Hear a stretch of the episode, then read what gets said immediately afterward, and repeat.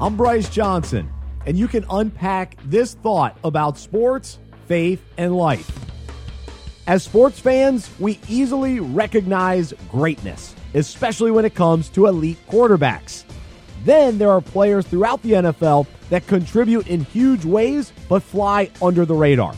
On NFL.com, Cynthia Frelund wrote an article where she analyzed players and came up with a list of the most underappreciated players of 2018.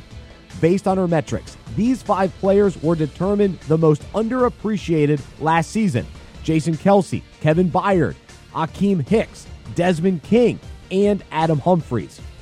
Now, plenty of people in the sports world are underappreciated, overlooked, and their efforts go largely unnoticed. Unfortunately, though, the same is true in our own lives. And it's important that we realize this, especially during this Memorial Day weekend. How many times have the people who make our lives so much better go unnoticed by us? We're usually thankful for the big things, but how often do we overlook blessings that appear small and underappreciate them?